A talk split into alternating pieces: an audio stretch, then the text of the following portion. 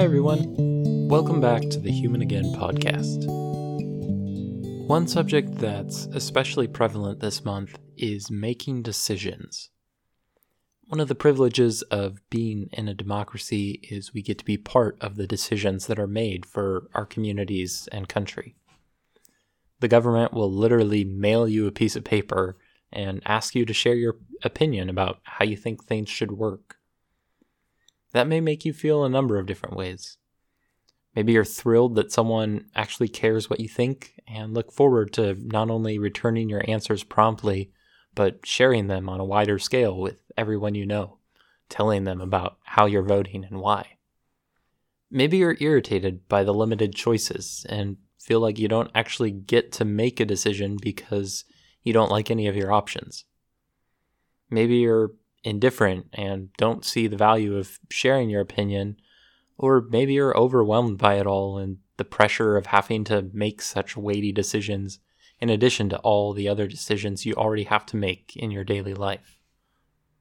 I had someone bring up the idea of an episode on decision making a while ago, and it seemed this was an especially relevant time to bring it up, as I have my ballot sitting next to me while I write this and am gradually going through the process of deciding what the future of my community and country should look like.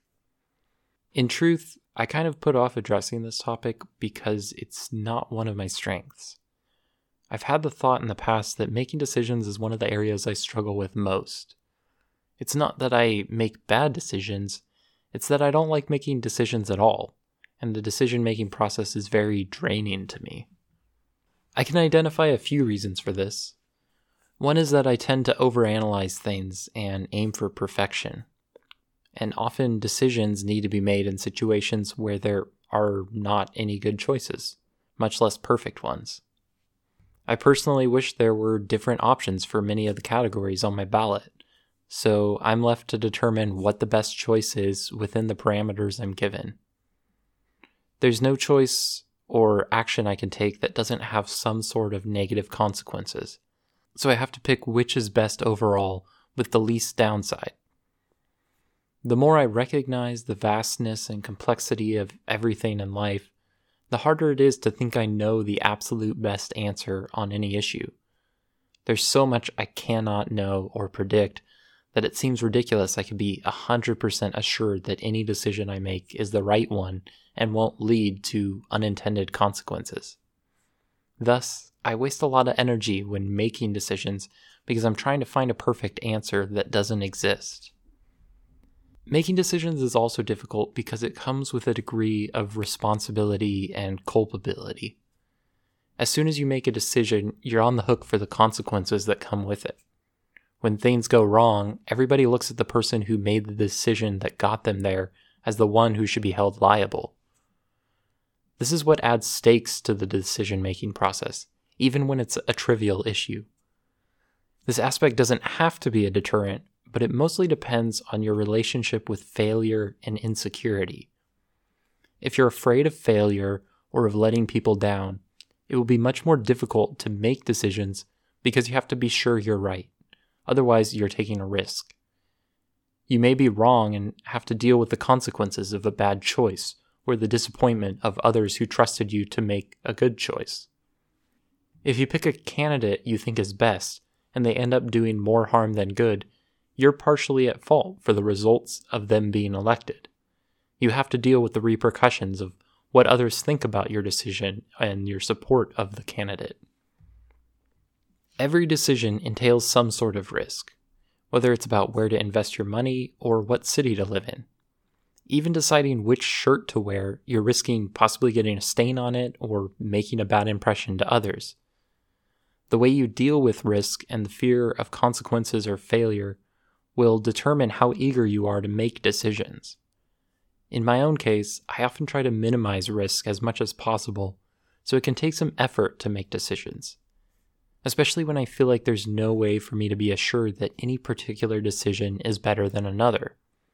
I don't want to choose at all because every decision has a high probability of being incorrect or leading to negative consequences. I'm getting better at this area by wrestling with my fear of being wrong or making the wrong choice and realizing it's not as scary as it feels. This is where the insecurity piece comes in. If I believe making the wrong choice makes me inferior or affects my ad- identity, every decision is very weighty. If my identity is secure and I accept that I will often make poor decisions and that's normal for everyone, then I can take those risks without as much hesitation. In the moment, it may feel like I need more information in order to make a decision, but it's actually probably more that I need courage and security in myself to know that I'll be okay even if I have to deal with the repercussions of making a bad choice. It's more about whether I can recover from making a bad decision and not let it affect my sense of value than it is about figuring out a secret answer or perfect solution. I think this is part of the reason we experience decision fatigue as well. Every decision we make takes a toll. For one, it requires the energy and attention to focus and weigh options. We only have a limited amount of energy and attention to utilize at any given time, so each decision can make the next more difficult. At a certain point, we don't have the mental energy to make more decisions, or we start making poorer decisions. Beyond that, each decision also creates opportunity for self doubt. If you do struggle with insecurity about decisions, then each decision makes you more cautious and unsure of yourself.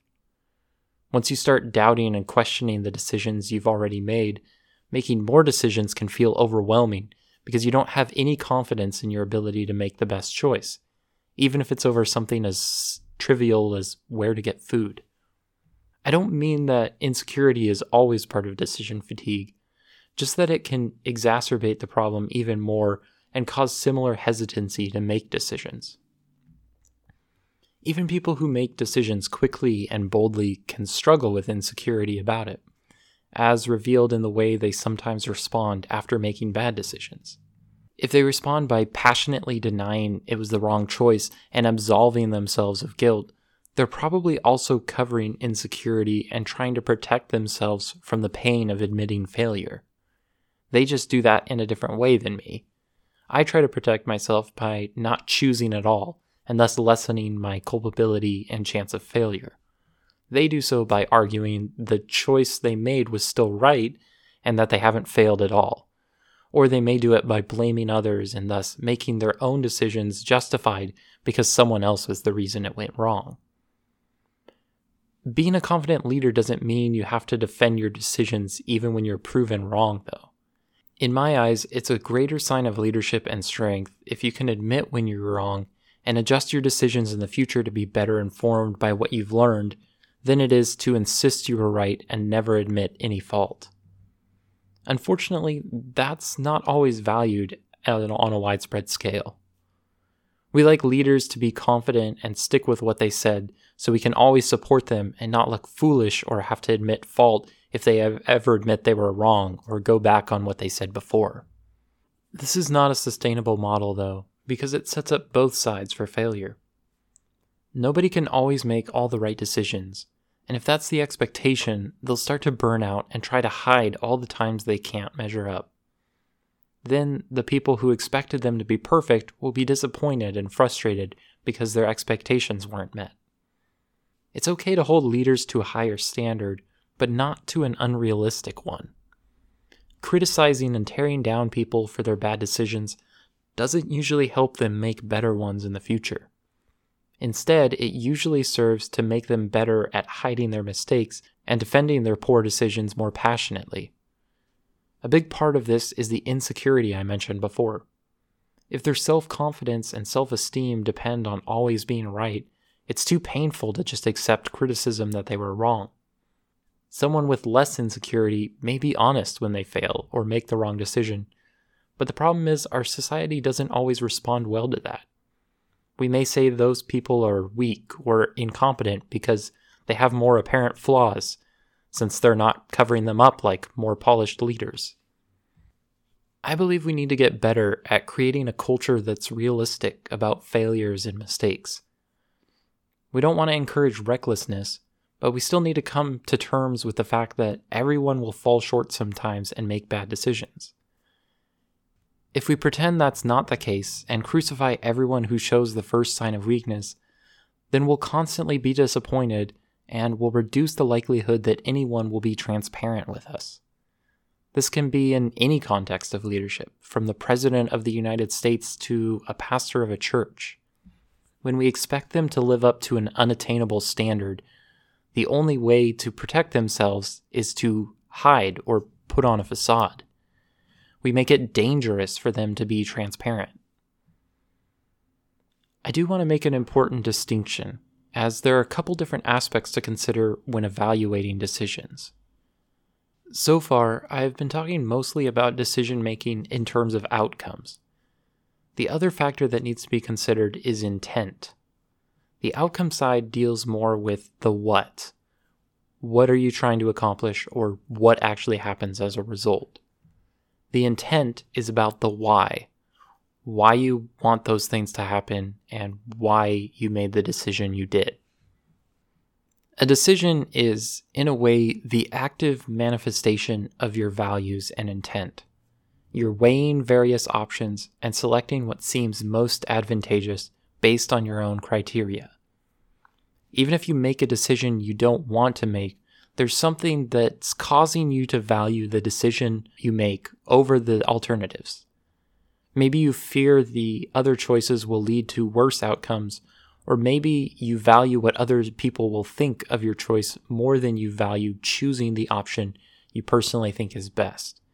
Either way, the values you have are what's determining the choice you make, even if it doesn't feel like the choice you want to make.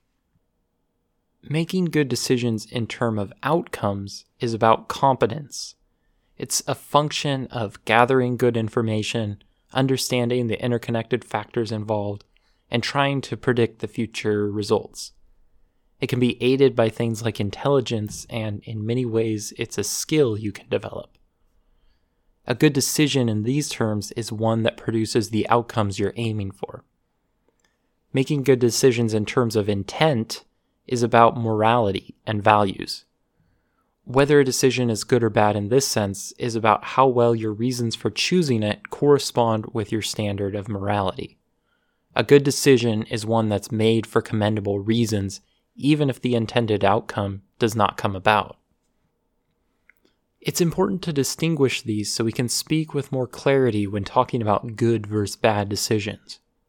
If someone makes a bad decision and it leads to unintended consequences, the issue is with their competence or decision making ability, but they may have had good intentions. In this case, it would be unfair to berate them and call them evil because they caused a negative outcome, as they may have just made an error in their predictions and intended a very different outcome. If they continue to make that same type of mistake, it may be appropriate to relieve them from their decision making role until they gain more proficiency with it. This is an issue of competence, so it doesn't warrant demonizing the person or criticizing their character. It's a problem that can be helped by training and practice as they improve their decision making skill, and some people are better than others at it. On the other hand, let's consider a scenario where someone is very proficient at making decisions and can consistently choose the best option to bring good outcomes. But they do it with the intention of hurting others. This person is good at the skill of decision making, but their decisions are not morally good because of their intentions. This issue is harder to remedy because it's not simply a skill that needs to be improved. It's the values the person has that are the concern. In this scenario, it may be wrong to commend the person for their decisions, even if they led to good results, because of their ulterior motives for making them. Bob Goff sometimes talks about how people will ask him how his life is working for him. He says he prefers to reframe this and ask how your life is working for the people around you. How are your decisions working for the people around you?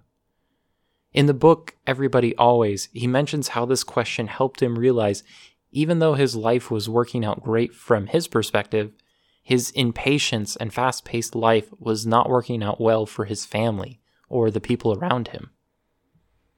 This reframing helps shift the focus from outcome to intent. It's a reminder that your decisions can be about more than simply yourself. When you're considering what decision to make, don't only consider the likelihood of getting the result you want, but look a little deeper and see if the values and reasons you want those results are admirable or if they need to be challenged. Whenever you're making decisions, one of the choices you have is whether to focus on what works best for you or on what works best for others involved. In the political context of picking candidates, we'll often criticize candidates who seem to only do what's most beneficial to them personally rather than what's best for the people they represent. But we don't always stop to evaluate our own intentions and make sure they're pure. This is another reason why decision making can get so complex and challenging. Sometimes you have to choose a worse outcome for yourself if you want the better outcome for others, or vice versa. Occasionally, there will be options that are advantageous for everyone, but often you'll have to choose some sort of sacrifice or concession. This is just the basic economic principle of trade offs. Every decision you make is a decision not to do something else. Likewise, you can't please everyone there will never be a political candidate that everyone can agree should be in power. There will never be a bill or measure that benefits everyone and has no downside. The downside may be greater or smaller, and some choices will be clearly better than others, but I don't believe there will ever be a perfect one. If you are someone who tries to please everyone, please be careful and realize it's impossible to make everyone happy at the same time. If you doubt this, I challenge you to find a popular YouTube video that doesn't have a single dislike, or even a hundred dislikes for that matter. People can always find some sort of perceived flaw or reason to disagree. That's why we have a voting process and why decision making is important. Because there's not always an objectively right answer. Sometimes it's a matter of weighing upsides and downsides in an imperfect and immensely complex world. In that light, it's important to be patient with others making decisions and have the humility to admit decisions aren't always as simple as we think they are. Maybe we aren't realizing the choice we're making is clearly advantageous to us but harmful to others. Maybe we're okay with certain risks that come with the decision, but others are not willing to take the same chance. Also, remember not to confuse outcome with intent. People make bad decisions with good intentions all the time. Instead of criticizing them and calling them names for making the wrong decision, try to understand their intentions and come alongside them to help them develop better decision making skills if that's what's needed. That way, their good intentions can lead to good outcomes too. Meanwhile, don't forget to check your own intentions and be honest about the reasons you're making the decisions you are. The more honest we can be with ourselves about why we're making the decisions we are, and the more we can work together to make good decisions, the better it will be for everyone. See you next time.